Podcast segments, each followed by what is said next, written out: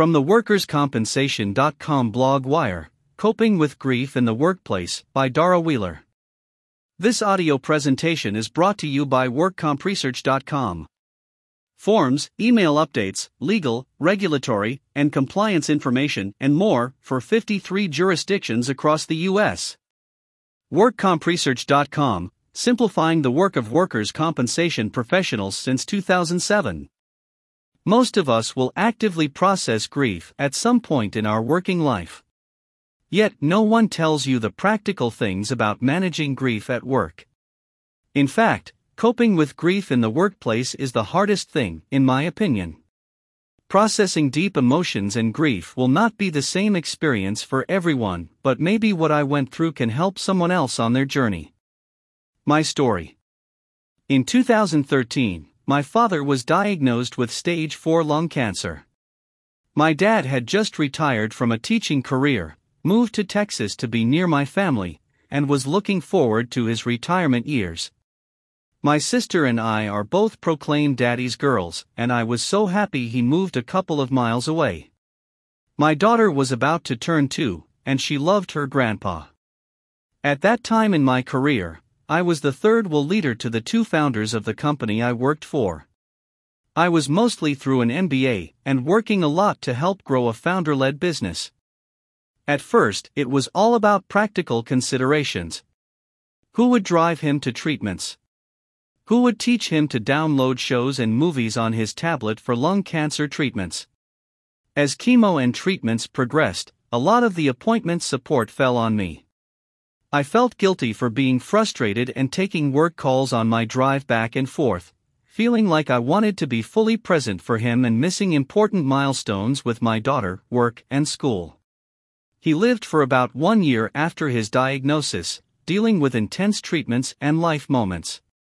I had read at some point that major life milestones bring out major insecurities or underlying issues in families, death, birth, marriage, and other moments are major life changes that are difficult to work through as a family.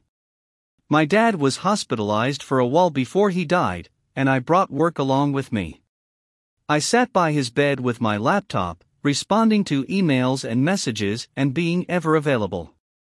My healing journey. These are the things I wished someone had told me or warned me about. You might not ever be prepared, but I was surprised about a few key things. Grief is cyclical. There is nothing linear about it at all. You can feel like you are dealing with it, but it will come back in unexpected ways.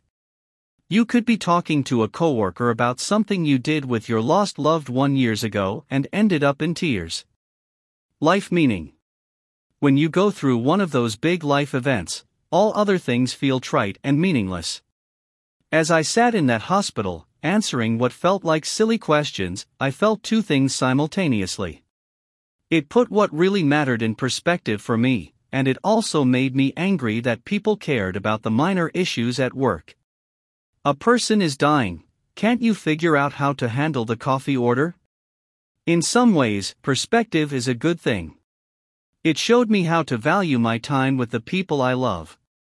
Anger is a part of the grieving process, and I was extra careful to not take that anger out on coworkers. My husband wasn't always so lucky. Time and communication. I don't regret the choices I made at the time regarding where and with who I spent my time. My company allowed me the flexibility to be there for my dad at appointments, and I made sure to communicate extensively along the way. Make sure if you are going through any big life event that could affect your work, you communicate comprehensively with your team and your supervisor. You may be surprised by how supportive they are, and you will need all the support you can get. Seek professional help. When things were out of control, and I could not manage my emotional distress while coping with grief and loss, I reached out to a mental health professional for help. We worked together and came up with practical and actionable steps to help me with my healing journey. How to deal with the grieving process. Grief is an unavoidable part of life. There are ways to find help, move on, and live again. Here are a few steps that helped me and may help you if you are in a similar situation. Acknowledge your pain and give yourself time to heal. Grief can trigger many different and surprising emotions. So accept it. Understand that your grief will be unique to you, so don't compare yourself to others who have lost someone close to them. Reach out to people for help, especially those who care about your well being. Take good care of yourself both mentally and physically. Recognize the difference between grief and sadness. Always seek professional help if there is a need. By Dara Wheeler. Courtesy of Axiom.